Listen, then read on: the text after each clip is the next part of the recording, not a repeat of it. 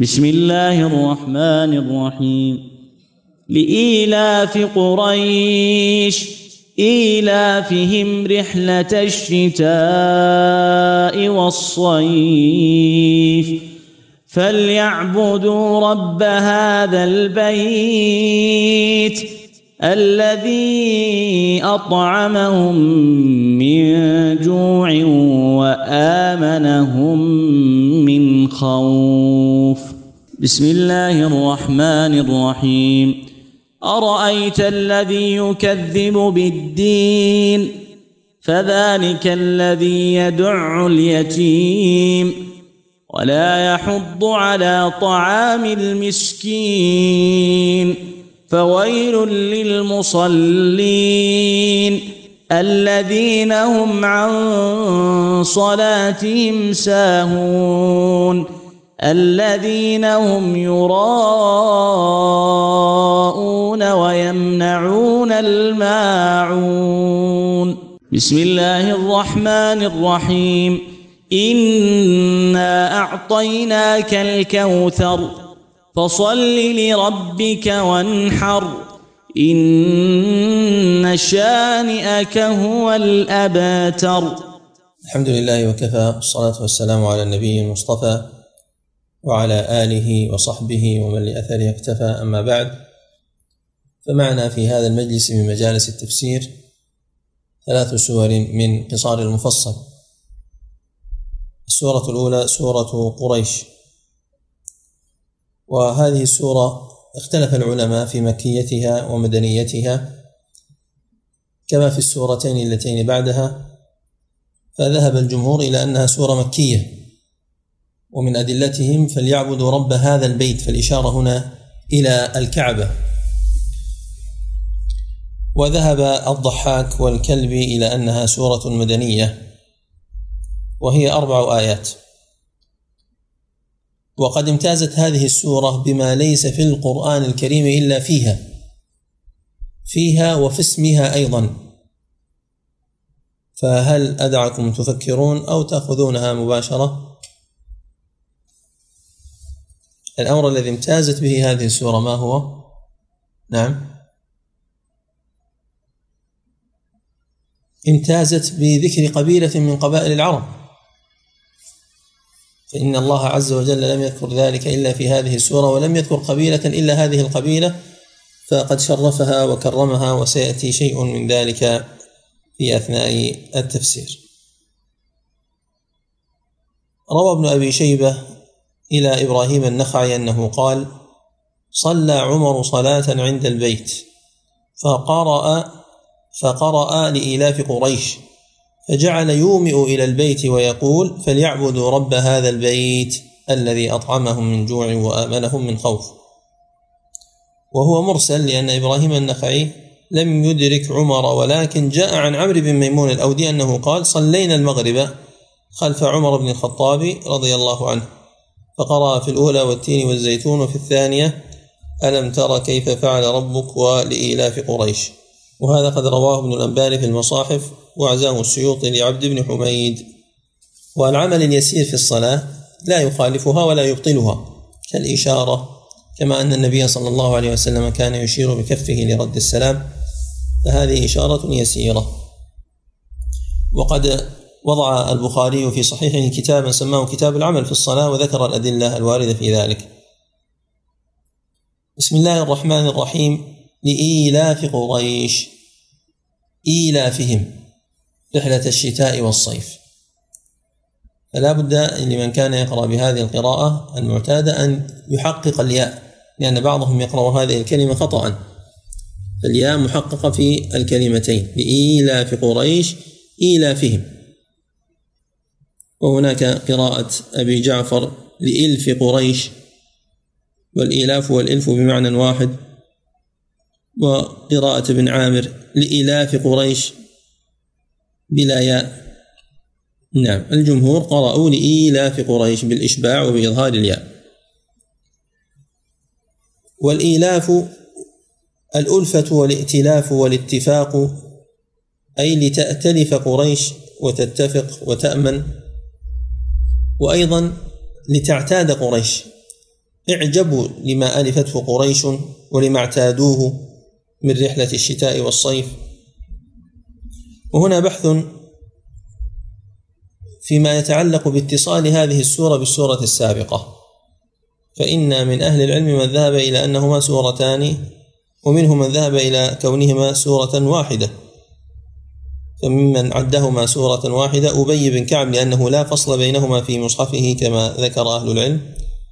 وقال سفيان بن عيينة كان لنا إمام لا يفصل بينهما ويقرأهما معا. وهذا أيضا من حيث المعنى. لماذا؟ لأن الجار والمجرور متعلق بما سبق. ألم تر كيف فعل ربك بأصحاب الفيل؟ ألم يجعل كيدهم في تضليل؟ وأرسل عليهم طيرا أبابيل ترميهم بحجارة من سجيل. فجعلهم كعصف مأكول لماذا؟ لإيلاف قريش نعم وقيل بأنها ليست بمتصلة وأن بين السورتين بسملة وخواتم الآيات تختلف وعلى هذا القول الجار والمجرور متعلق بماذا؟ فيه قولان وتبين القول الأول وهو أنه متعلق بالسورة السابقة وقد يكون هذا القول أيضا مع القول بكونهما سورتين فالارتباط واضح. يعني أن الله عز وجل فعل بأصحاب الفيل ما فعل من قتلهم وردهم وكف يدهم عن الكعبة لإيلاف قريش. والقول الثاني أنه متعلق بما بعده فليعبدوا رب هذا البيت لإيلاف قريش. ويكون المعنى لتعبد قريش ربها لأن الله أنعم عليها باعتياد وإلف هاتين الرحلتين. والقول الثالث أنه متعلق بمحذوف.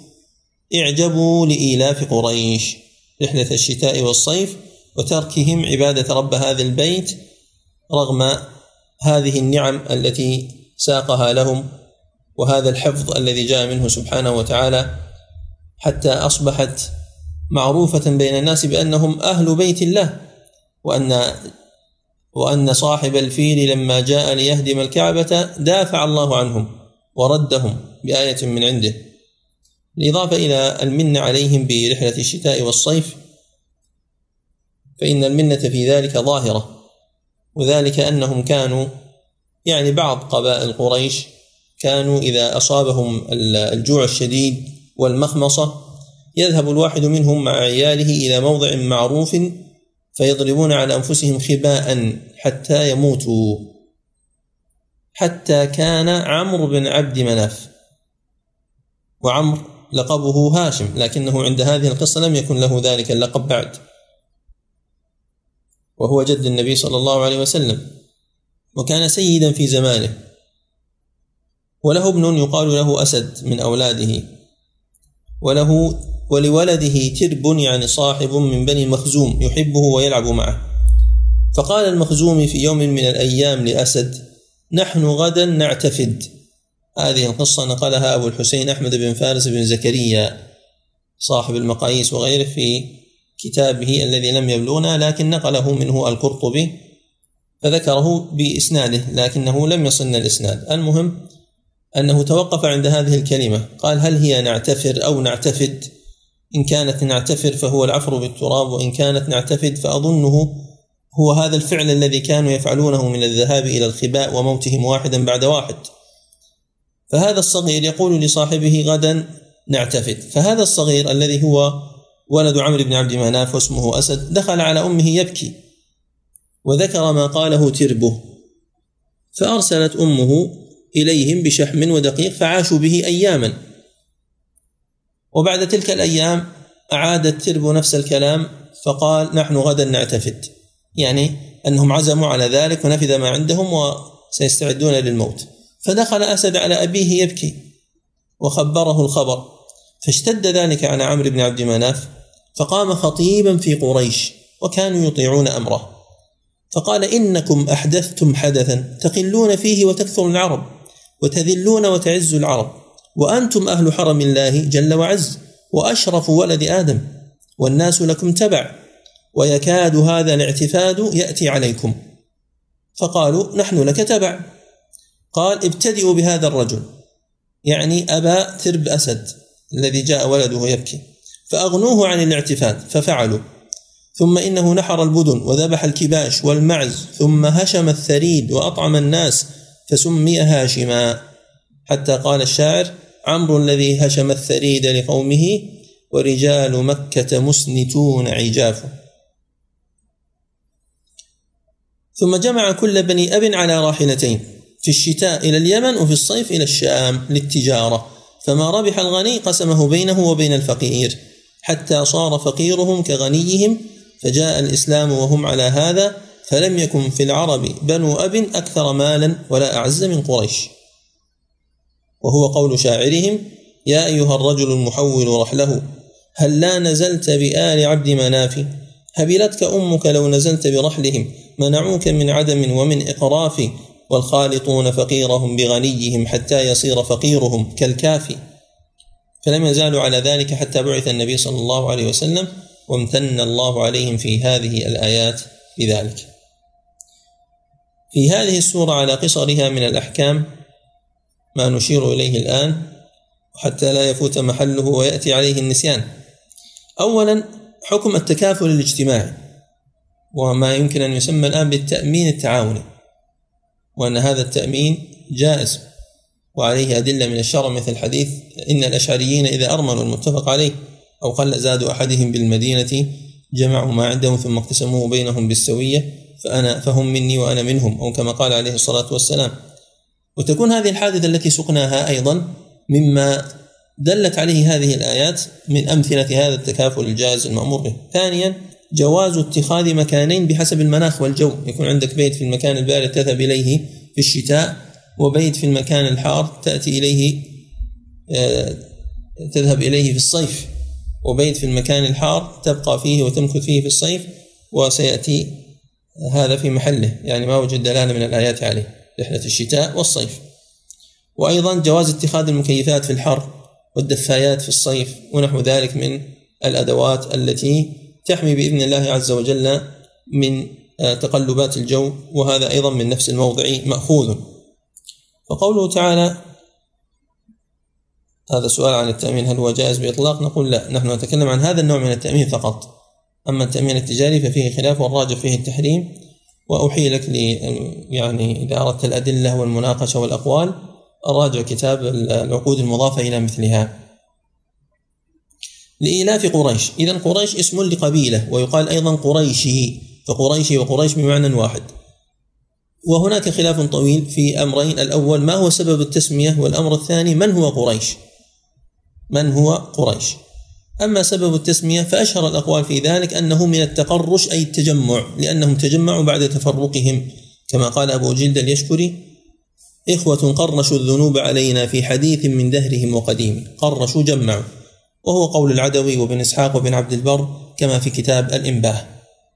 وأقوال أخرى إن أردتها فهي باختصار أنه من التقرش بمعنى التكسب لأنهم يخرجون للتجارة في مكاسبهم أو من التقرش بمعنى التفتيش لأنهم يفتشون عن الفقير من الحجيج ونحوهم أو من سمك القرش لأنه له قوة في سماك البحر فكذلك كانوا هم في البر. كانت قبيلة تأكل ولا تؤكل وتعلو ولا تعلى. وكذلك النبي صلى الله عليه وسلم أمر بقرية تأكل القرى يعني تكون فوقهم وتكون سيدة لهم وهي المدينة. وأما من هو قريش فإذا أردت الاختصار فقريش على القول المختار والراجح هو ما قريش فالأصح فهر جماعها والأكثرون النظر أنه فهر. نعم. وهذا القول أنه فهر هو آه، ما نسب للجمهور. وهناك قول بأن قول الجمهور هو النظر فهذان أشهر قولين. نبينا صلى الله عليه وسلم هو محمد بن عبد الله بن عبد المطلب بن هاشم صاحب القصة السابقة ابن عبد مناف ابن قصي بن كلاب ابن مرة ابن كعب ابن لؤي ابن غالب ابن فهر ابن مالك ابن النضر. الآن جاء قريش. ابن غالب ابن فهر. غالب ابن فهر فهر هذا هو القول الأول. وفهر جده النضر وهذا القول الثاني.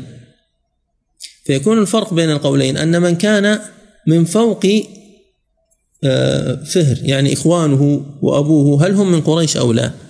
إذا قلت النضر كانوا من قريش وإن قلت فهر لم يكونوا كذلك. بن مالك بن فهر بن بن غالب بن فهر بن مالك بن النضر يقول مصعب الزبيري كل من لم ينتسب إلى فهر فليس بقرشي وهو قول هشام الكلبي وقول ابن حزم قال ابن حجر وهذا قول الأكثر. هناك قولان آخران بعيدان لأن السنة ردتهما وهناك هناك ثلاثة أقوال أيضا فيها فيها بعد. أنه نعم أنه إلياس أن قريش إلياس بن مضر بن نزار وأنه مضر. وهذان القولان يردهما حديث واثل بن الأسقع في صحيح مسلم أن النبي صلى الله عليه وسلم قال إن الله اصطفى كنانة من ولد إسماعيل. واصطفى من بني كنانة قريشا. واصطفى من قريش بني هاشم واصطفاني من بني هاشم. إذا الحديث فيه أن كنانة أب لقريش. فكيف يكون قريش فوق كنانة أبا له؟ فإذا قلت مضر أو إذا قلت نزار فإن هذا سيخالف الحديث لأن الله اصطفى من كنانة قريشا يعني اصطفى قريش من كنانة فلا بد أن يكون كنانة جدا لقريش أو أبا. فهذان القولان اللذان ذكرهما ابن كثير في الفصول مستبعدان. إذا الخلاصة أن فهر بن مالك بن النضر هو قريش. فكل من كان من ولده يعني مثل بني عدي وبني تيم وبني جمح ولا شك أن بني هاشم من قريش وبني المطلب وبني عبد مناف وعبد الدار كل هؤلاء من القبائل القرشية.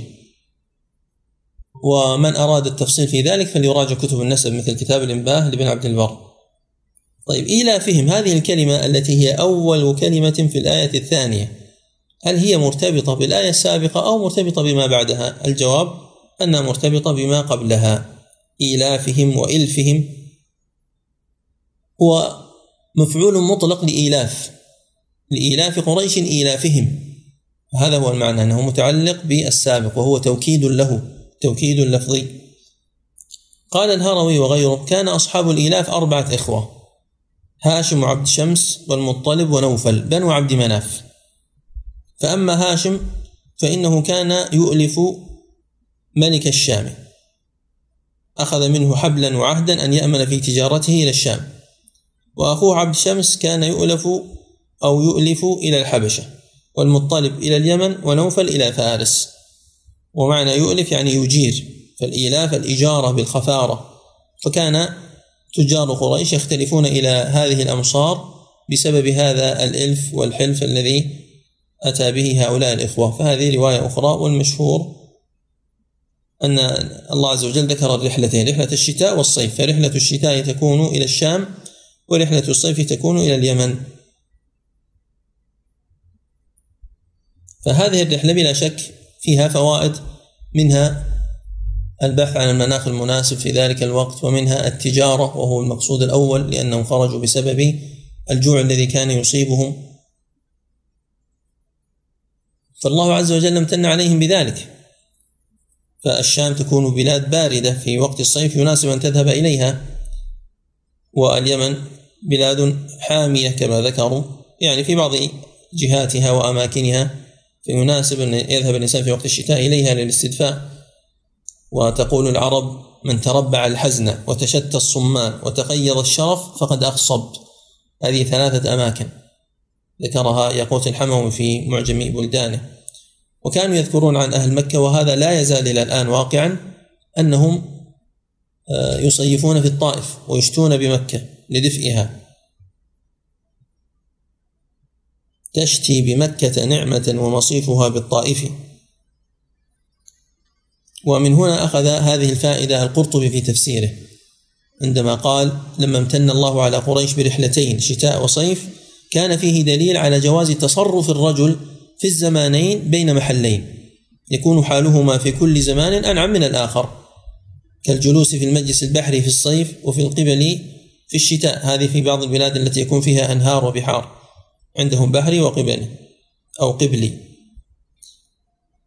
وفي اتخاذ ما يسمى المكيفات للتبريد في وقت الحر واتخاذ الدفايات في وقت الشتاء فإن هذا يمكن أن يستنبط من هذه الآية.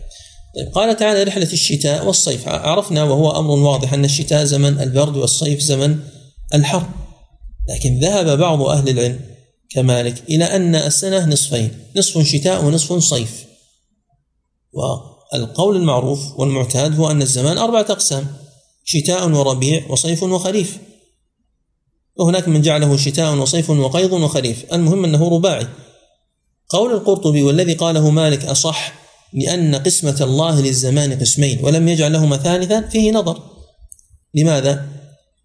لأنه ليس لهم رحلة في الربيع والخريف. والآية إنما ذكرت زمان رحلتهم. لا أقسام الزمان. فالشتاء تسعة وثمانون يوما من السنة والصيف ثلاثة وتسعون يوما من السنة وبقي ثلاثة وثمانون ومائة يوم. فهذه وقت اعتدال وانتقال لا من الصيف ولا من الشتاء.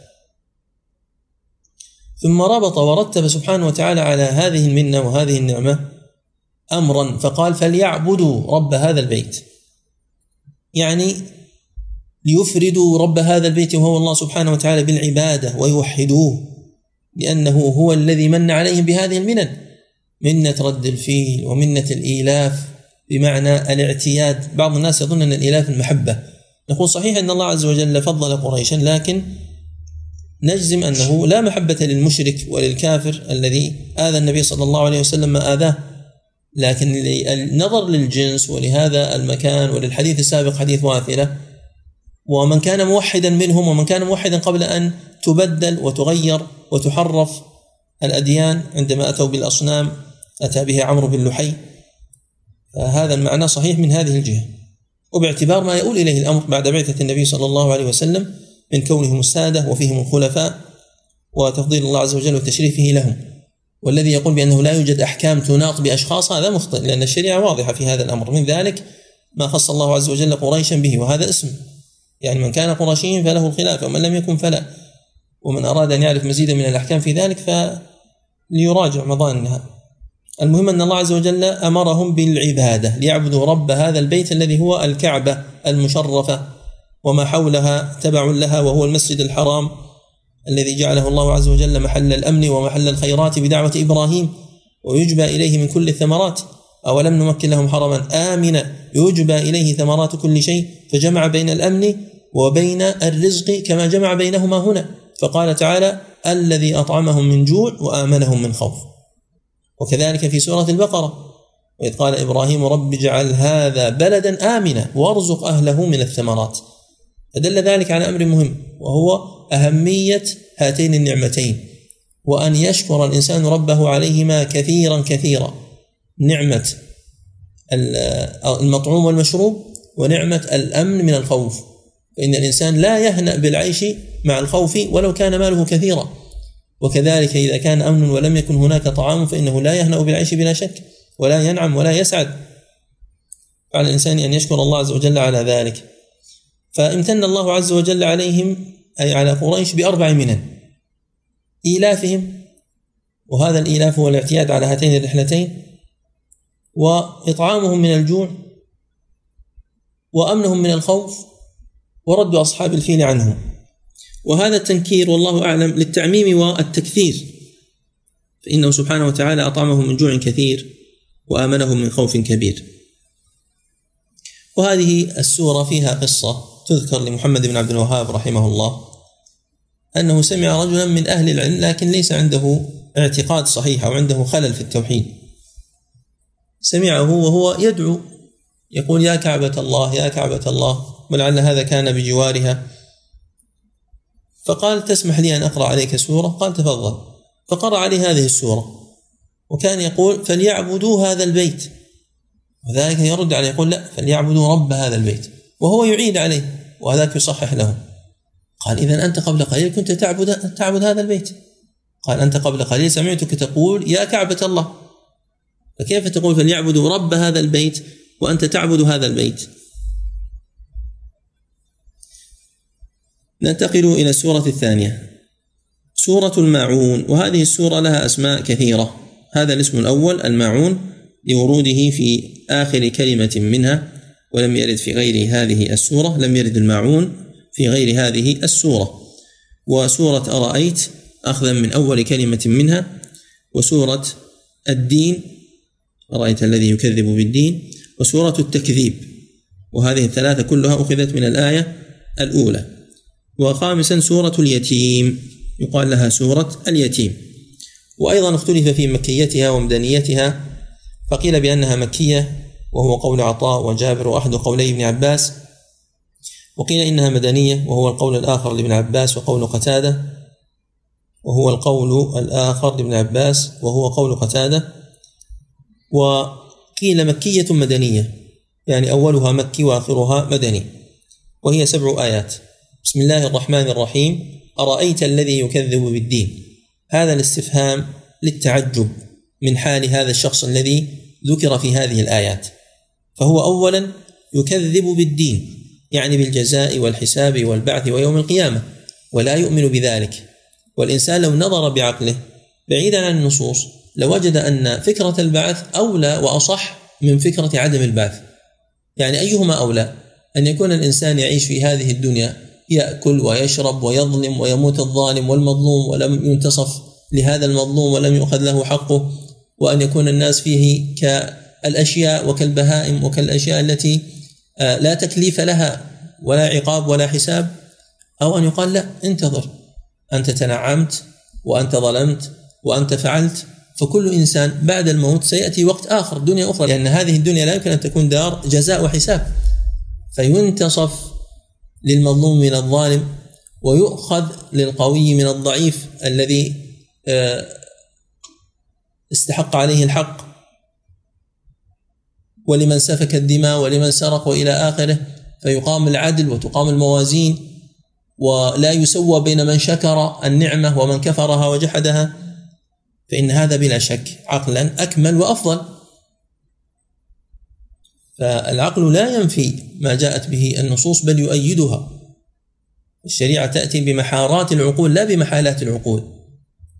أرأيت هذا الشخص الذي يكذب بالدين؟ هل هو شخص معين؟ ولو قيل بأنه شخص معين أيضا كالوليد بن المغيرة أو أبو جهل أو غيرهما فإنه لا شك أن هذه الصفات مذمومة وأن ذكرها في القرآن ليحذر الإنسان من الاتصاف بمثلها. فإن كلمة الذي تحتمل أن تكون بمعنى الشخص المعين وتحتمل أن تكون كل من وصف بذلك والأقرب أنها في شخص معين.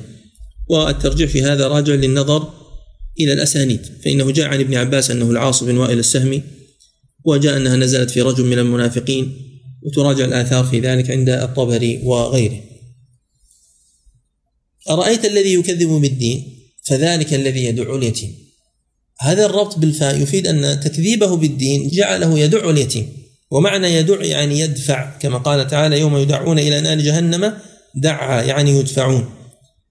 ومعنى دفعه لليتيم الدفع الحسي وذلك بأذيته وضربه وطرده والدفع المعنوي وذلك بقهره وظلمه ودفعه عن حقه. ولذلك جاءت الشريعة بالاعتناء بحق الضعفاء وبحق الضعيفين النساء واليتامى. وقد ذكر في شأنهم آيات كثيرة كما في سورة النساء وكما في سورة الفجر وكما في سورة البلد وفي هذه السورة. فالله عز وجل يعتني بشأن اليتيم ويذم من يؤذيه لأن الناس يستحقرونه لكونه لا أب له بحيث يشرف الإنسان بخدمة ولده أو يلتمس عنده نوالا أو نحو ذلك. وإنما يحن على اليتيم أهل الرحمة والإيمان. قال تعالى ولا يحض على طعام المسكين. لا يحض يعني لا يحث ولا يأمر ولا يوصي ولا ينبه الناس على طعام المسكين. يعني هو في نفسه لا يطعم ولا يأمر الناس بذلك فالأمر تجاوز فعله إلى أن يكون هو إما نهى الناس عن أن يطعموا المسكين أو لا يبالي في هذا الأمر لا بأمر ولا بنهي. فهذا هذه أمارة ماذا؟ أمارة البخل. قال تعالى فويل للمصلين الذين هم عن صلاتهم ساهون. لا شك أن الصفات كلها مذمومة لكن هذا في بعض الموحدين يعني هذه تكون في آه، المنافقين.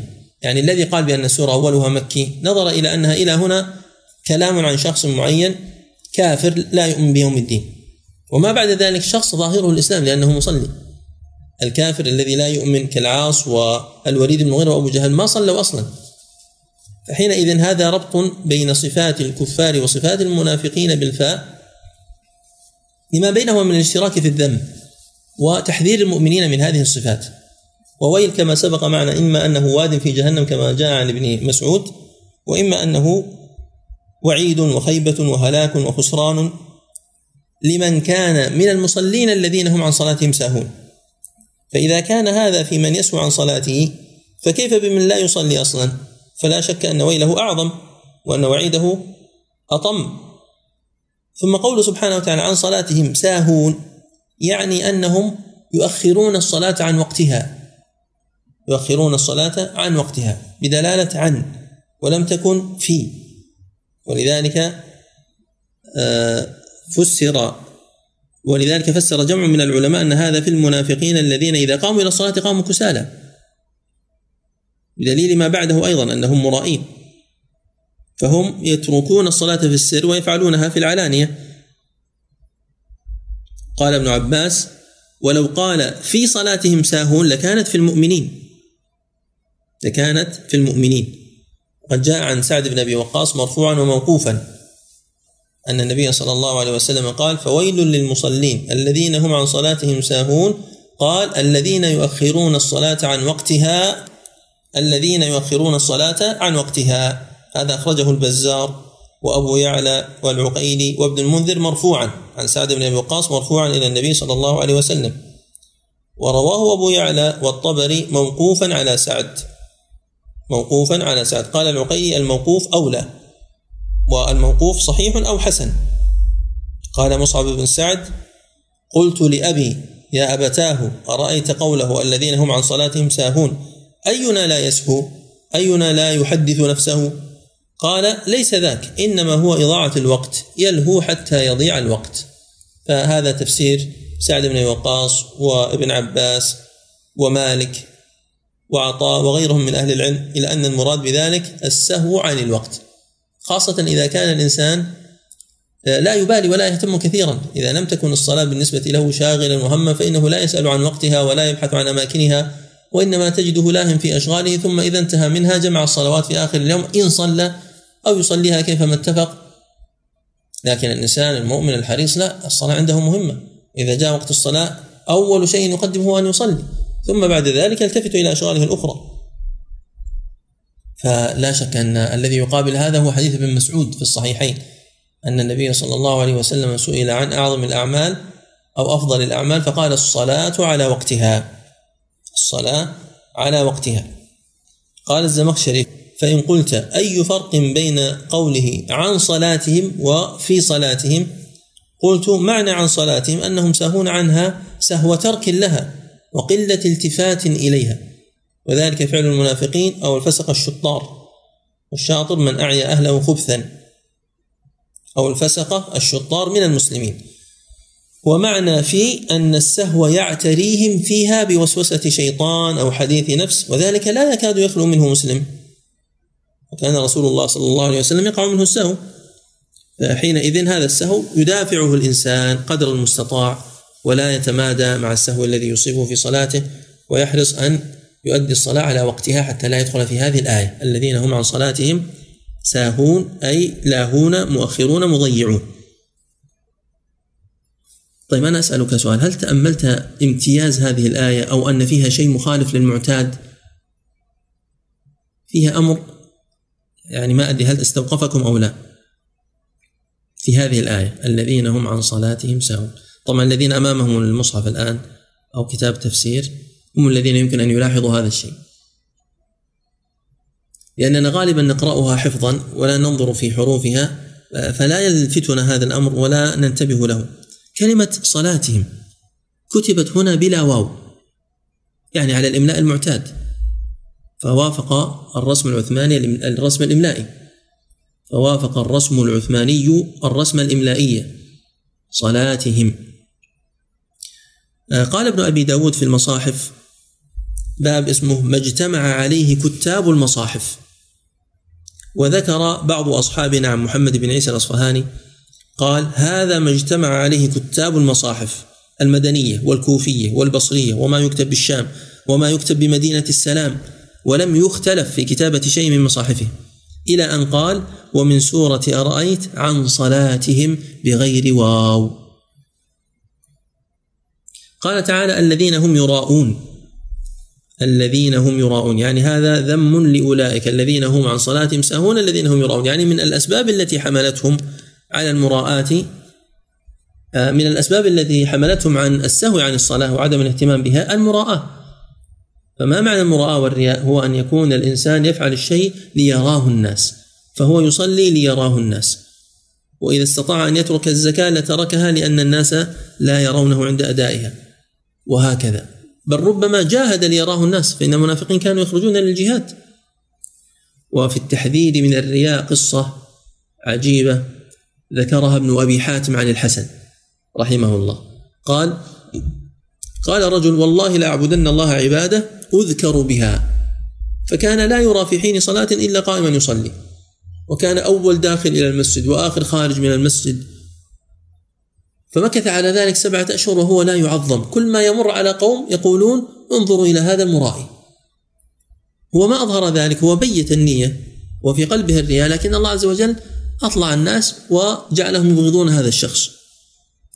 لما طال عليه الأمر أقبل على نفسه فقال لا أراني أذكر إلا بشر لأجعلن عملي كله لله عز وجل. فلم يزد على أن قلب نيته لم يزد على العمل شيء العمل هو هو لكن صحح النية. غير القصد. قال لا خير في الناس إذا نجعلها لله. فلما كان كذلك كان إذا مر على قوم قالوا رحم الله فلانا. إن الذين آمنوا وعملوا الصالحات سيجعل لهم الرحمن ودا. ود في قلوب الناس يحبونه حتى لو لم يطلب هو ذلك ولم يسعى له. لماذا؟ لأنه قصد الله هو ما قصد الناس أصلا. فالمرائي يعامل بنقيض قصده. يعامل بنقيض قصده يعني هو يرائي لأجل الناس فالناس يكرهونه ويقولون أن هذا يتكلف وأن هذا يظهر صالح عمله وأن هذا وأن هذا. بينما ذاك الذي يخفي عمله يحبه الناس وربما تحدثوا عنه بأكثر مما فيه. وهو لا يعلم. فعلى الإنسان أن يحذر من الرياء وأن يراجع نفسه دائما وأن يصحح نيته وأن يتعاهد الإخلاص. يتعاهد الإخلاص فإن هذا الأمر يغيب عن الأذهان أحيانا والشيطان حريص. قال تعالى ويمنعون الماعون. إذا هذه أيضا من صفاتهم المذمومة التي حذر الله عز وجل منها ألا وهي منع الماعون. وللعلماء في الماعون أقوال كثيرة لكن إذا أردنا أن نعتمد منها قولا قبل أن نخوض في الخلاف فإننا نقول إن القول بالتعميم هنا مناسب فيكون الماعون المعروف الذي يشمل العارية ويشمل الأمر المعتاد إعارته من القدر والفأس والإبرة ونحو ذلك. فإن هذا يدخل فيه دخولا أوليا. نعم. الأقوال في هذا تصل إلى ثلاثة عشر قولا. وإذا كان بعض الناس يتشتت من ذكر الأقوال فإنه لا بد منها في مثل هذه المقامات خاصة في تفسير الآيات. قال أبو الدرداء رضي الله عنه لا تفقه كل الفقه حتى ترى للقرآن وجوها كثيرة. كما رواه معمر في جامعه وابن أبي شيبة في مصنفه وأبو نعيم في الحلية.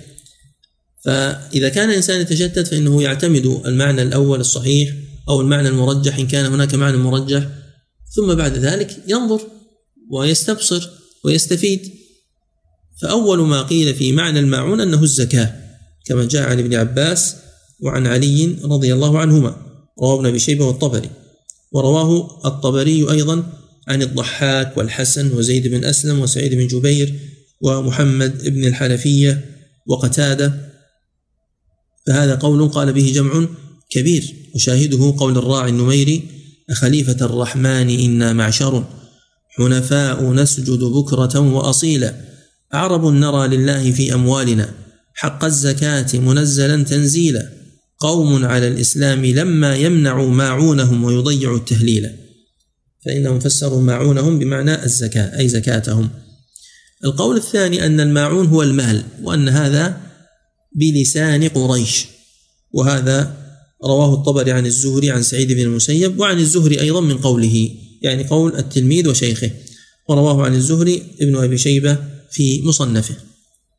قول الثالث أنها الأدوات التي تعار عادة فهو اسم جامع لها كالفأس والدلو والقدر والنار والإبرة. وهذا قاله ابن مسعود. قال كنا نعد المعروف وفي رواية الماعون على عهد رسول الله صلى الله عليه وسلم القدر والدلو وأشباه ذلك. رواه أبو داود بلفظ الماعون ورواه البيهقي بلفظ المعروف القول الرابع هو أن الماعون له معنى جاهلي ومعنى إسلامي. فالمعنى الجاهلي هو ما سبق في القول السابق والمعنى الإسلامي هو الزكاة. فيكون هذا القول الرابع جمع بين القول الأول والقول الثالث. القول الأول أن الماعون الزكاة هذا المعنى الإسلامي والقول الثالث أن الماعون هو ما يستعار ما له منفعة فهذا المعنى الجاهلي. ثم ما المراد بالآية على قول هؤلاء؟ يبدو والله أعلم أنهم يقولون المعنيين جميعا. القول الخامس أن المراد بالماعون العارية يعني أن يعير الإنسان أن يعطي شخص شيئا لينتفع به ويرده يعني إما أنها إباحة أو تمليك للمنفعة على خلاف بين الفقهاء. وهذا قول ابن عباس وابن مسعود وأم عطية رضي الله عنهم وسعيد بن جبير أيضا أحد القولين عنه وهو الذي رجحه الطبري. ظاهر كلام الطبري أنه يرجح هذا القول. القول السادس أنه المعروف الذي يتعاطاه الناس فيما بينهم. هذا قاله محمد بن كعب القرظي والكلبي وهذا في الحقيقة لا يتعارض مع الأقوال السابقة لكنه يعممها. ولو كان هناك حديث مرفوع يعين معنى الماعون لكان الأمر في ذلك واضحا. فكون الصحابة يذهبون إلى أنه القدر والدل وأشباه ذلك كلمة أشباه ذلك هذه أيضا تحتمل أن يكون المعروف عموما. السابع أنه الماء والكلى والثامن أنه الماء وحده والتاسع أنه منع الحق وهذا شبه مرادف للقول بالمعروف. هذا جاء عن عبد الله بن عمر فيما رواه الطبري وهذا مثل القول الذي هو المعروف. وإنما الاختلاف اللفظ. والعاشر أنه المستغل من منافع الأموال. الغلات يعني العوائد. والحادي عشر أنه الطاعة والانقياد. والثاني عشر أنه ما لا يحل منعه.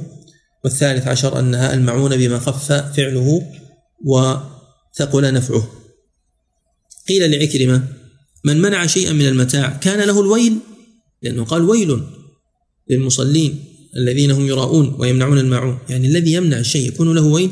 قال لا. ولكن من جمع ثلاثتهن فله الويل. يعني ترك الصلاة والرياء والبخل. قال القرطبي قلت كونها في المنافقين أشبه وبهم أخلق لأنهم جمعوا الأوصاف الثلاثة ترك الصلاة والرياء والبخل. قال الله تعالى وإذا قاموا إلى الصلاة قاموا كسالى. يراؤون الناس. ولا يذكرون الله إلا قليلا. وقال ولا ينفقون إلا وهم كارهون. وهذه أحوالهم. ويبعد أن توجد من مسلم محقق. وإن وجد بعضها فليلحقه جزء من التوبيخ. وذلك في منع الماعون إذا تعين. الصلاة والزكاة إذا تركها والله أعلم. إذا من المسائل الفقهية في هذه السورة حكم الإعارة. إذا طلب منك شخص شيئا هل يجب عليك أن تعيره أو لا يجب؟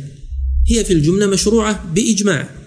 كما حكاه ابن حزم وابن القطان والعمراني وابن قدامة فلا إشكال في المشروعية.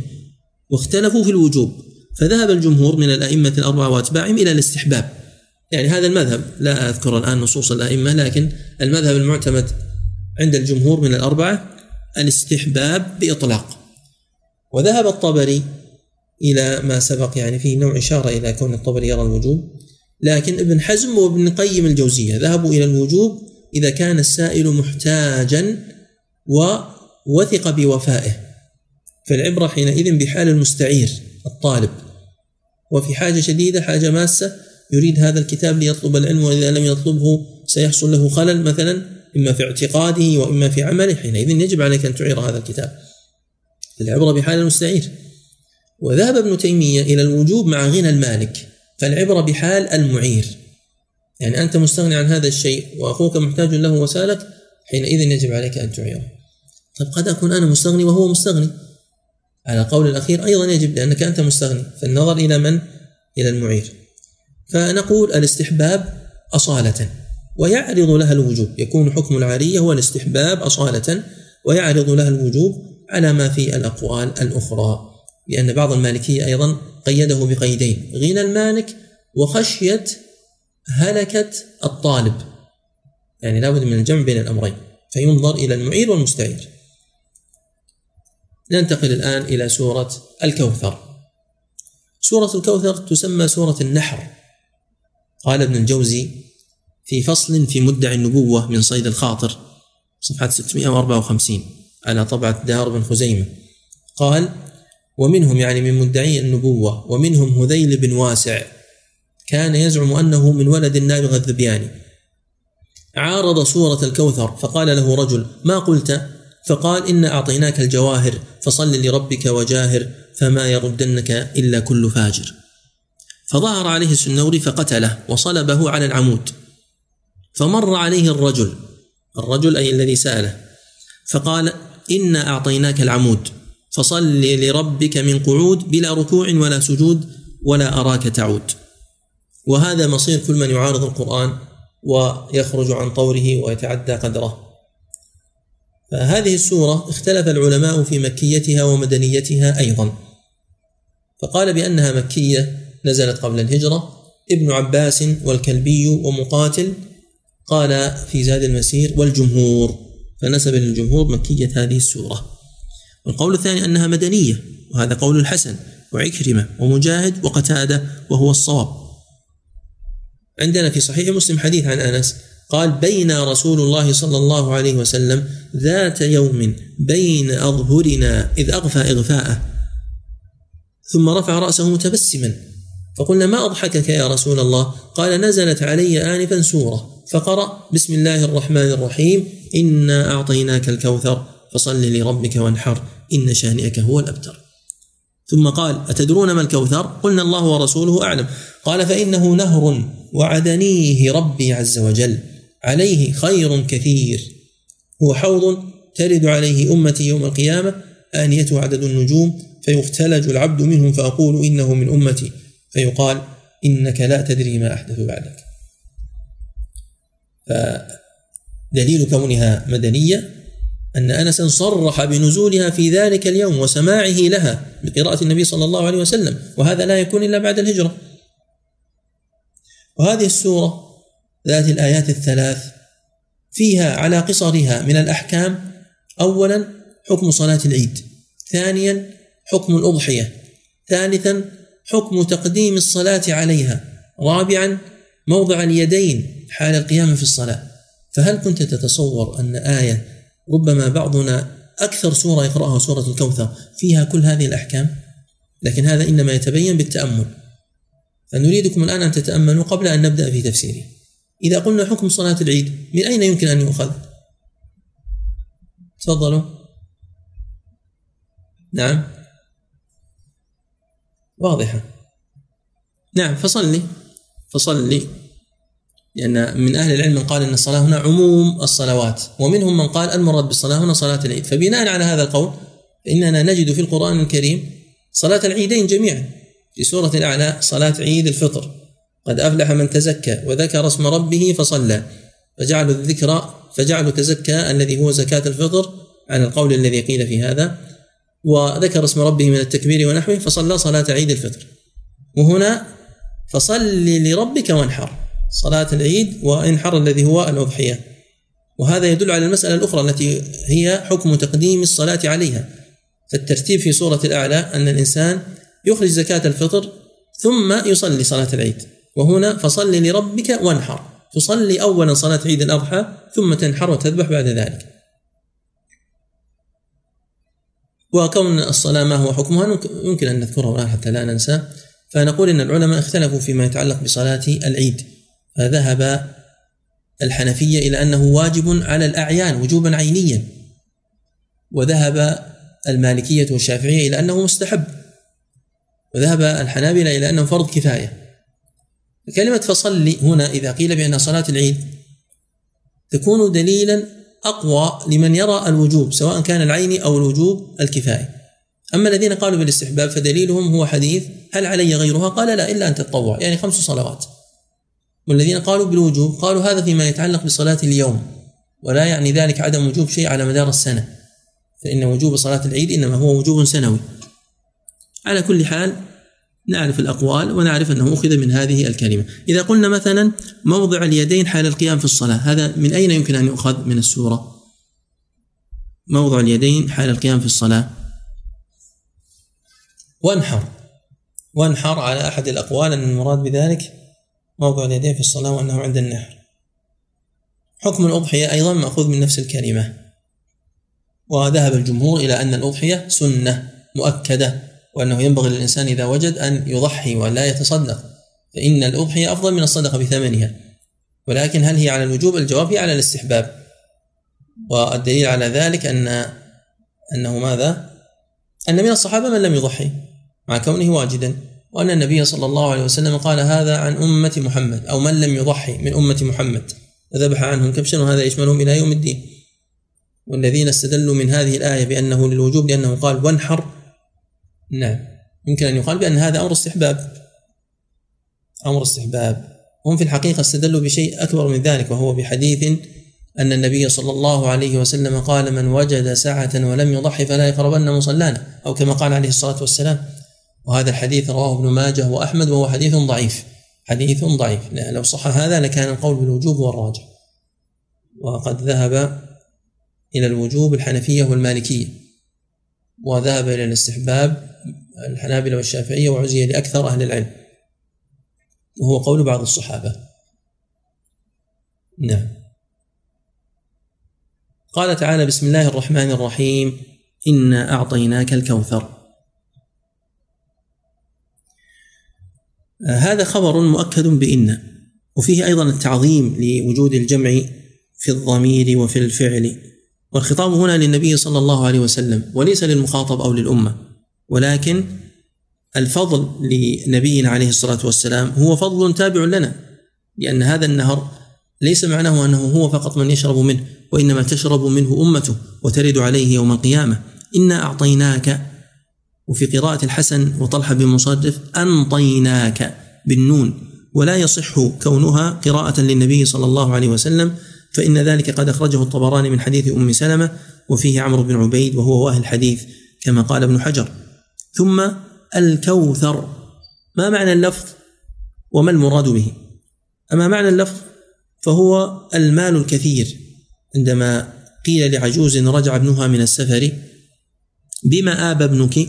قالت بكوثر يعني بمال كثير. وأما المراد فقد اختلف العلماء في ذلك على أقوال كثيرة. يهمنا ثلاثة أقوال هي الأقوال الأولى. القول الأول أنه نهر في الجنة. فقد روى البخاري عن أنس أن النبي صلى الله عليه وسلم قال بينما أنا أسير في الجنة إذا أنا بنهر حافتاه قباب الدر المجوف. قلت ما هذا يا جبريل؟ قال هذا الكوثر الذي أعطاك ربك فإذا طينه أو طيبه مسك أذفر والأذفر أي الفائح. وهذا القول بأن الكوثر نهر في الجنة هو قول عائشة كما رواه ابن أبي شيبة والطبري وقول ابن عمر وابن عباس وأنس رضي الله عنهم وقول مجاهد وأبي العالية والطبري وهذا تجدونه في تفسير الطبري بالأسانيد. القول الثاني أن الكوثر حوض في الموقف في عرصات القيامة للنبي صلى الله عليه وسلم. ودليل هذا هو الحديث السابق عن أنس أيضا في صحيح مسلم أنه قال هو حوض ترد عليه أمتي يوم القيامة وكونه حوضا هو قول عطاء عطاء بن أبي رباح كما رواه الطبري. وهذان القولان هما الصحيحان ولا تعارض بينهما لأن النهر في الجنة والحوض في عرصات القيامة ومادتهما واحدة لأن للنهر ميزابان يشخبان أي يسيلان في الحوض. وهذا من عالم الغيب لا نستطيع أن نعرفه لأننا نعلم أن بين العرصات وبين الجنة جهنم وأن أهل الجنة لا يدخلونها إلا عن طريق الصراط. فالله عز وجل بقدرته يجعل من النهر إلى هذا الحوض ميزابان يسيلان فيه كما قال أبو ذر رضي الله عنه. قلت يا رسول الله ما آنية الحوض؟ قال والذي نفس محمد بيده. لآنيته أكثر من عدد نجوم السماء وكواكبها. ألا في الليلة المظلمة المصحية. آنية الجنة من شرب منها لم يظمأ آخر ما عليه يعني أن الآنية التي في الحوض هي مأخوذة من الجنة. الشاهد أنه قال عرضه مثل طوله ما بين عمان إلى أيلة ماؤه أشد بياضا من اللبن وأحلى من العسل. قال آه يشخب فيه ميزابان من الجنة. وهذا جاء أيضا من حديث ثوبان في صحيح مسلم. عن رسول الله صلى الله عليه وسلم أنه قال: أشد بياضا من اللبن وأحلى من العسل يغت فيه ميزابان يمدانه من الجنة أحدهما من ذهب والآخر من ورق. هذا الوصف التفصيلي لا يمكن بعد ذلك أن يقال بقول آخر في معنى الكوثر مع وجود هذه الأحاديث الصحيحة الكثيرة الواضحة. وكونه يعني كون الحوض هو قول عطاء فقط كما رواه ابن أبي شيبة والطبري هذا لا يعني كونه خطأ. وإنما قد يكون الذين قالوا بالأقوال الأخرى رأوا ظهور ذلك وفسروه بالأقوال الأخرى، لماذا؟ لأنه يلي هذين القولين في القوة. القول الثالث أنه الخير الكثير وهذا هو المطابق للمعنى اللغوي وللوضع أنه الخير الكثير. وهو قول ابن عباس وسعيد بن جبير وعكرمة ومجاهد ومحارب بن دثار وأبو العباس بن تيمية. وقد قال ابن تيمية وكذلك سعيد بن جبير عبارة متفقة. طبعا ابن تيمية أكيد أنه استفادها من الأول. جعفر بن أبي وحشية وهو أبو بشر قال قلت لسعيد بن جبير فإن ناسا يزعمون أنه نهر في الجنة. وعندما قال إنه الخير الكثير أورد عليه القول المشهور بأن الكوثر النهر الذي في الجنة. فقال سعيد النهر الذي في الجنة من الخير الكثير الذي أعطاه الله إياه. فهم لا ينفون هذين القولين وما دلت عليه الأحاديث الصحيحة لكنهم يعممون هذا القول. حينئذ الأقوال الأخرى نذكرها باختصار مثل أنه النبوة والكتاب هذا قد رواه ابن أبي شيبة والطبري عن عكرمه الذي عند ابن أبي شيبة قال من الخير النبوة والإسلام. وعند الطبري آثار متعددة بألفاظ مختلفة. النبوة والخير الذي أعطاه الله. وعن سعيد بن جبير الخير الكثير الذي أعطاه الله. وهذا أعم كما سبق وهو القول الثالث. المهم أن منهم من قال القرآن ومنهم من قال الإسلام ومنهم من قال كثرة الأصحاب ومنهم من قال رفعة الذكر أو المعجزات أو لا إله إلا الله محمد رسول الله. فالله عز وجل أعطى نبينا هذا الكوثر وقر بها عينه وأسعده بها وفي هذه السورة كلام عظيم سنقرأه بعد أخذ الآيتين المتبقيتين. قال تعالى فصل لربك وانحر. هنا سؤال ولعلكم تبحثون عن الإجابة. لماذا كانت فصل بالفاء؟ يعني لما لم تكن إن أعطيناك الكوثر وصل لربك وانحر. ماذا نستفيد من هذه الفاء؟ كل حرف في القرآن له معنى وله دلالة وله حكمة. وإنما يفهم هذا من فتح الله عز وجل عليه بالعلم والتدبر واللغة. فإن من أهم الأشياء في هذا المقام لكنها لا تستقل. فصلي ما نوع الصلاة هنا؟ القول الأول أنها الصلاة المفروضة والقول الثاني أنها الصلاة عموما. صلي لربك وجوبا واستحبابا وأكثر من الصلاة وهذا أرجح الأقوال. ومن الأقوال المشهورة في ذلك أن المراد صلاة النحر أو صلاة العيد التي سنصليها قريبا بإذن الله عز وجل نسأل الله أن يطيل أعمارنا ويبلغنا وإياكم ويتقبل منا ومنكم. فصلاة عيد النحر كما سبق في أول السوره مدلول عليها بهذه الآية بناء على هذا القول الذي هو قول قتادة وعطاء وعكرمة. وربما جاء عن بعض الصحابة ينظر في هذا. والقول الثالث أن المراد بذلك الصلوات المفروضة. نعم الصلوات المفروضة قلنا الأول عام وهذا قريب منه. طيب إذا حينئذ ثلاثة أقوال الصلوات عموما أو المفروضة أو صلاة عيد النحر. هناك من قال إنها صلاة مخصوصة في مكان معين وهو قول سعيد بن جبير صلاة الصبح بجمع يعني في صبيحة اليوم العاشر في مزدلفة صلاة الصبح هي المقصودة هنا صل لربك لأن النحر هنا نحر الهدي. وأما على القول بأن صلاة العيد فالنحر هنا نحر الأضاحي. نعم بقي معنى بقي معنى الذي هو يكون المعنى الرابع. المعنى الرابع في الصلاة هو العبادة فصل لربك أي اعبد ربك ووحده. فيكون المقصود هنا ليس صلاة معينة وإنما اجعل صلاتك لربك واجعل نحرك لربك فهو أمر بالتوحيد. ثم انحر فيه أقوال القول الأول أنه الذبح المعروف والنحر المعتاد إما أضحية وإما هديا على ما سبق وإما أنه بمعنى استقبل القبلة بنحرك كما جاء عن ابن عباس وغيره وإما أن يستوي الإنسان بين السجدتين جالسا حتى يبدو نحره وإما أن يرفع يديه إلى نحره. ومن أشهر الأقوال أنها وضع اليمنى على اليسرى في الصلاة حذاء النحر. المراد بحذاء النحر أي ما حاذاه من الصدر. وهذا قد جاء عن علي وعن ابن عباس. جاء عن ابن عباس عند البيهقي وإبراهيم الحربي لكن في إسناده عمرو بن مالك النكري وهو صدوق له أوهام. ففي صحته عن ابن عباس ضعف من هذا الوجه. ومن وجه آخر أنه قد جاء بالإسناد الصحيح. صحيفه علي بن أبي طلحة معروفة ثبت فيها عن ابن عباس أنه قال في قوله وانحر قال يقول فاذبح يوم النحر فهو جعله الأضحية جعله أمر بالتضحية. البيهقي عندما روى هذا الأثر الذي فيه أنه الذبح وليس وضع اليدين على الصدر عن ابن عباس قال وروينا أو روينا عن الحسن ومجاهد وسعيد بن جبير وعكرمة معناه. بقينا في أثر علي أثر علي مشهور في هذا وهو الذي يثبت عن علي. يعني أثر حسن عن علي أن المراد بذلك وضع اليمنى على اليسرى على النحر.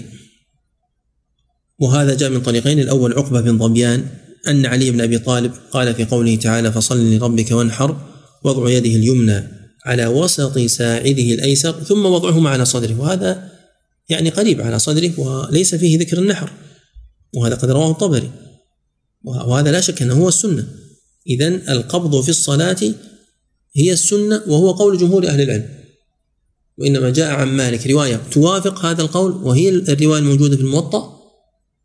وجاء عن مالك قول بالتفصيل وهو الذي فهم من المدونة رواية ابن القاسم بأن القبض إنما يكون في النفل لا في الفرض. وهناك قول ثالث بالتخيير وقول رابع بعدم القبض وإنما السدل فقط ورجح بعض المالكية القول الأول لأنه رواية مالك في الموطأ وفيه قصص وأشياء ذكرناها في دروس أخرى في الفقه وفي الحديث. الطريقة الثانية عن علي عاصم الجحدري عن عقبة بن ظهير عن علي قال فيها وضع اليمين على الشمال في الصلاة أيضا لم يذكر النحر وهذا قد رواه عبد الرزاق في التفسير وابن أبي شيبة والطبري والدار قطني. مع التنبيه إلى أن زيادة عن أبيه بعد عقبة عند الطبري خطأ. وكذلك زيادتها بعد عاصم في التاريخ الكبير خطأ. إذا المشروع القبض والراجح أن القول ليس له مكان معين وإنما يقبض مطلقا لأنه لم يرد فيه حديث صحيح ولكن أقوى ما ورد من حيث الآثار والسنة الصدر. وإذا وضعوا تحت الصدر أو دون ذلك فإن هذا القول بالتخيير رواية عن أحمد وهو ما ذهب إليه ابن المنذر. فصل لربك وانحر. إن شانئك هو الأبتر. إن شانئك أي مبغضك. هل أحد منكم يعرف شاهدا أو نظيرا له في القرآن؟ يعني من نظائر هذه الكلمة. قال تعالى ولا يجرمنكم شنآن قوم أو شنآن قوم على أن لا تعدلوا اعدلوا هو أقرب للتقوى ونظيرتها في سورة المائدة. يعني بغضكم لا يحملنكم بغضكم لقوم على الظلم. وكذلك هنا إن شانئك هو الأبتر أي إن مبغضك هو الأبتر وهو العاص بن وائل. وكانت العرب تسمي من له بنون وبنات ثم مات البنون أبتر. فيقال إن العاص كلم النبي صلى الله عليه وسلم ثم لما سألوه مع من كنت واقفا قال مع هذا الأبتر. فقال الله عز وجل إن شانك هو الأبتر. وهذا فيه تأكيد عظيم كما سيأتي بعد قليل يعني فيه مؤكدات أولا أن الله عز وجل قال إن فأكده بإن التي هي من صيغ التأكيد. وثانيا أنه قال هو هو ضمير الفصل الذي يفيد قوة الإسناد والاختصاص. وثالثا أنه جاء على صيغة أفعل التفضيل الأبتر يعني هو هو هو الذي يستحق هذا لم يكن إن شانئك هو المبتور على اسم المفعول. والرابع أنه عرفه بالألف واللام بأل الذي يفيد حصول هذا الوصف له بتمامه وأنه أحق بذلك بلا شك. كما قال تعالى لا تخف إنك أنت الأعلى. كل هذه مؤكدات لهذا الأمر وفيه تسلية للنبي صلى الله عليه وسلم أن لا يأسف على هؤلاء وأن لا يهتم لهم فإن الله عز وجل معه ولن ينالك إلا الخير فصل لربك وانحر. اشتغل بما أمرك الله عز وجل ودعك من هذا الأبتر. ومنهم من يقول ان الأبتر هو أبو جهل ومنهم من يقول عقبة بن أبي معيط. وهؤلاء قد بتر الله عز وجل ذكرهم ونسلهم. فهؤلاء قد بثر الله عز وجل ذكرهم يعني قطع الخير عنهم فهو مقطوع عن الخير منقطع عنه الخير منقطع الأثر إلا بكل شر. ولما مات للنبي صلى الله عليه وسلم ابنه القاسم بمكة وإبراهيم بالمدينة قال بعضهم إنهم قالوا حينئذ إنه بتر محمد. فنزلت هذه الآية كما قاله السدي وعبد الرحمن بن زيد بن أسلم وعكرمة في آثار روى بعضها ابن أبي شيبة وذكرها الماوردي وغيره.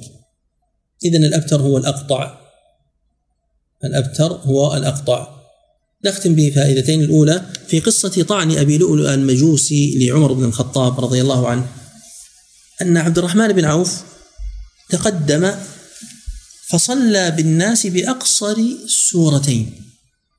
لم تفسر عند ابن حبان والحاكم وأبي يعلى من طريق ثابت البناني عن أبي رافع لم تفسر. قال بأقصر سورتين. فما الذي يتبادر إلى الذهن أنه قرأ؟ يعني ما الذي قرأه عبد الرحمن بن عوف عندما تقدم؟ تعرفون القصة وكيف أنه دخل وطعن من طعن واضطربت الصفوف. وهناك من خرج مع عمر رضي الله عنه حاملا له وهناك من توجه لهذا القاتل فقتله. المهم أن الجمع كان كبيرا. هناك من لم يشعر بكل هذا. لكونه في طرف الصفوف وإنما سمع تغير الصوت علم أن الإمام تغير. وأن عبد الرحمن بن عوف تقدم فقرأ بأقصر سورتين.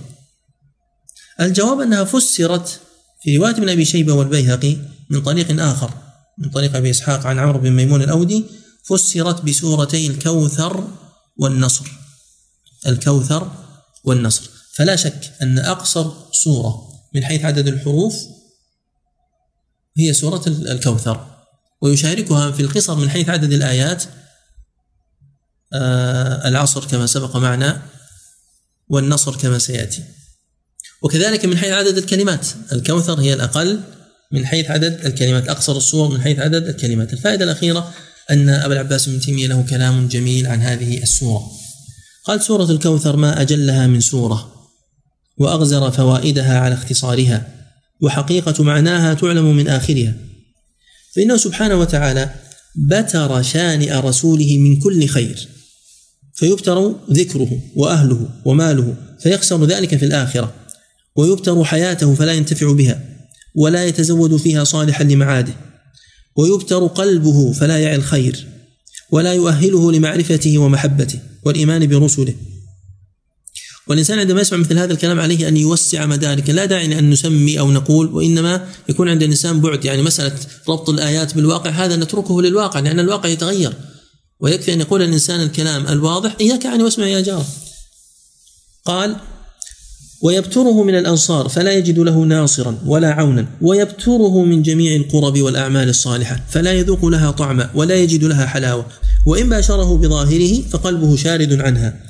وهذا جزاء من شنأ بعض ما جاء به الرسول صلى الله عليه وسلم ورده لأجل هواه أو متبوعه أو شيخه أو أميره أو كبيره.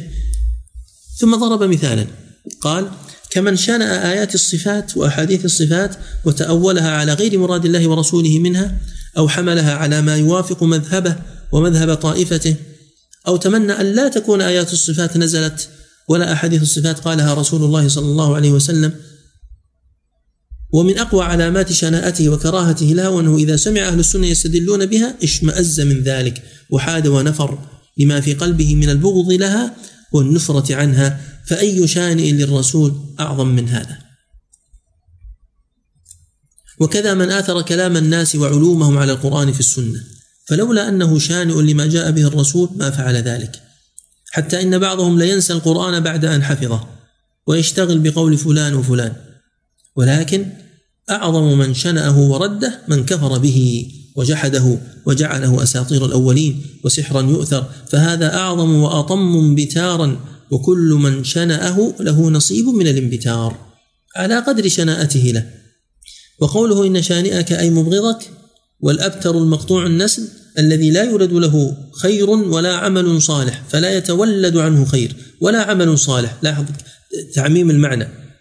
قيل لأبي بكر بن عياش إن بالمسجد قوما يجلسون ويجلس إليهم. قال من جلس للناس؟ جلس الناس إليه. ولكن أهل السنة يموتون ويحيا ذكرهم وأهل البدعة يموتون ويموت ذكرهم لأن أهل السنة أحيوا ما جاء به الرسول صلى الله عليه وسلم. فكان لهم نصيب من قوله تعالى ورفعنا لك ذكرك. وأهل البدعه شانأوا ما جاء به الرسول صلى الله عليه وسلم فكان لهم نصيب من قوله إن شانئك هو الأبتر. فالحذر الحذر أيها الرجل من أن تكره شيئا مما جاء به الرسول صلى الله عليه وسلم أو ترده لأجل هواك أو انتصارا لمذهبك أو لشيخك أو لأجل اشتغالك بالشهوات أو بالدنيا.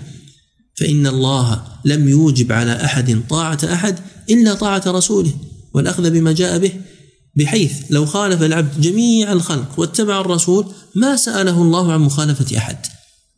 فإن من يطيع أو يطاع إنما يطاع اتباعا للرسول. وإلا لو أمر بخلاف ما أمر به الرسول ما أطيع. فاعلم ذلك واسمع وأطع واتبع ولا تبتدع تكن أبتر مردودا عليك عملك. ثم ذكر إن أعطيناك الكوثر أنها عطية كبيرة عن معط كبير غني واسع وما يتعلق بالكوثر وانه الخير الكثير وقال بعد ذلك أنه نهر في الجنة وهو من الخير الكثير أيضا. وذكر بعض المعاني الجميلة التي يمكن أن تراجعوها في ذلك إلى أن ذكر قوله فصل لربك وانحر. قال أمره الله أن يجمع بين هاتين العبادتين العظيمتين وهما الصلاة والنسك الدالتان على القرب والتواضع والافتقار وحسن الظن وقوة اليقين وطمأنينة القلب إلى الله وإلى عدته وأمره وفضله وخلفه عكس حال أهل الكبر والنفرة وأهل الغنى عن الله الذين لا حاجة في صلاتهم إلى ربهم يسألونه إياها والذين لا ينحرون له خوفا من الفقر وتركا لإعانة الفقراء وإعطائهم وسوء الظن منهم بربهم. ولهذا جمع الله بينهما في قوله قل إن صلاتي ونسكي ومحياي ومماتي لله رب العالمين. والنسك هي الذبيحة ابتغاء وجهه. ثم نختم بأنه قال يعني من كلامه قال وقد امتثل النبي صلى الله عليه وسلم أمر ربه فكان كثير الصلاة لربه كثير النحر حتى نحر بيده في حجة الوداع ثلاثا وستين بدنة. وكان ينحر في الأعياد وغيرها. صلى الله وسلم على نبينا محمد وعلى آله وأصحابه أجمعين. نعم في سؤال؟ شيخنا متى بيكون الختم إن شاء الله؟ متى تريد أن يكون الختم؟ ليناسبكم يا شيخ والله أنا نيتي أن أختم في يوم العيد إن شاء الله. هل يصح أن يكون هذا من دلائل النبوة بحيث أن المنتسبين إلى أمة محمد صلى الله عليه وسلم عددهم في ازدياد وتكاثر؟ نعم هذا صحيح. هل ثبت عن الصحابة أنهم كانوا يصومون يوم عرفة؟ هذا يحتاج مراجعة الآثار في هذا الآن ما يحضرني. طيب في سؤال آخر؟ أنا غدا المساء ما يناسبني يا إخوان المعذرة. أنا غدا لا يناسبني إلا درس واحد في الوقت المعتاد. وصحيح أن يوم العيد أيام لعب ولكن نحن لن نشغلكم كثيرا يعني سيكون درسا مختصرا إن شاء الله لعلكم تحتسبون. ف إحنا في توجيه بالنسبة لغدا يوم عرفة؟ إي نعم صح. غدا يوم عرفة. نقول التوجيه بارك الله فيكم أن يصوم الناس هذا اليوم. في يوم عرفة يشرع الإنسان أن يصوم لأن النبي صلى الله عليه وسلم سئل عن صوم يوم عرفة فقال يكفر سنتين السنة الماضية والسنة الباقية كما في صحيح مسلم من حديث أبي قتادة. وقد جاء ما يشهد له من أحاديث أخرى فلا شك أن السنة ثابتة بصيام يوم عرفة. ثابته بصيام يوم عرفة. ثم قد جاء عن بعض السلف ما يسمى بالتعريف. فنقول بأن التعريف آه، ليس بلازم بهذا الاسم وإنما كون الإنسان يعبد الله عز وجل سواء كان في المسجد فهذا هو الأفضل أو كان في بيته. لماذا؟ لأن يوم عرفة من الأيام التي يشرع فيها إكثار العمل الصالح. أليس داخلا في قول النبي صلى الله عليه وسلم ما من أيام العمل الصالح ما من أيام العمل الصالح فيهن خير وأحب إلى الله من هذه العشر كما في صحيح البخاري من حديث ابن عباس وجاء من حديث غيره نقول بلى فحينئذ يكثر الإنسان من الأعمال الصالحة في يوم عرفة وهو لا شك أنه بالنسبة للحاج يوم ذو امتياز وأن الإنسان ينبغي أن يتبع في سنة النبي صلى الله عليه وسلم في الحج بحيث يكون مفطرا ليتقوى على العبادة ويكثر من الدعاء والابتهال إلى الله عز وجل ويدع كل الشواغل والصوارف والمنهيات فكان من السلف من قال بأن الناس يتشبهون بأهل الموقف لأن الله عز وجل يباهي بهم ولأن الله عز وجل يغفر مغفرة كثيرة في هذا اليوم فيكون متشبها بهم أيضا في الدعاء. فهذا المعنى والله أعلم أنه مشروع وليس من الأمور البدعية. فالإنسان يكثر في هذا اليوم من التكبير والتهليل والدعاء. نعم هذه فائدة. يقول العبادة في أوقات الغفلة فاضلة على غيرها. وأيام التشريق أيام غفلة في الغالب. فصار للعابد فيها مزيد فضل على العابد في غيرها كمن قام في جوف الليل وأكثر الناس نيام فتح الباري لابن حجر. نعم وهذا المعنى أيضا قد أشار له ابن رجب في لطائف المعارف. وقد استدلوا على ذلك بأن النبي صلى الله عليه وسلم قال عن صوم شعبان ذلك شهر يغفل الناس عنه. فلا شك أن العبادة في وقت الغفلة لها فضل ولها امتياز ولعل من وقت الغفلة وقت اللعب واللهو في العيد وهو أمر من الغفلة المشروعة إن شاء الله وأنتم تكونون في درس مبارك لسويعات قليلة. فلن نشغلكم بإذن الله ونسأل الله عز وجل لنا ولكم الخير والتوفيق. وصلى الله وسلم على نبينا محمد وعلى آله وصحبه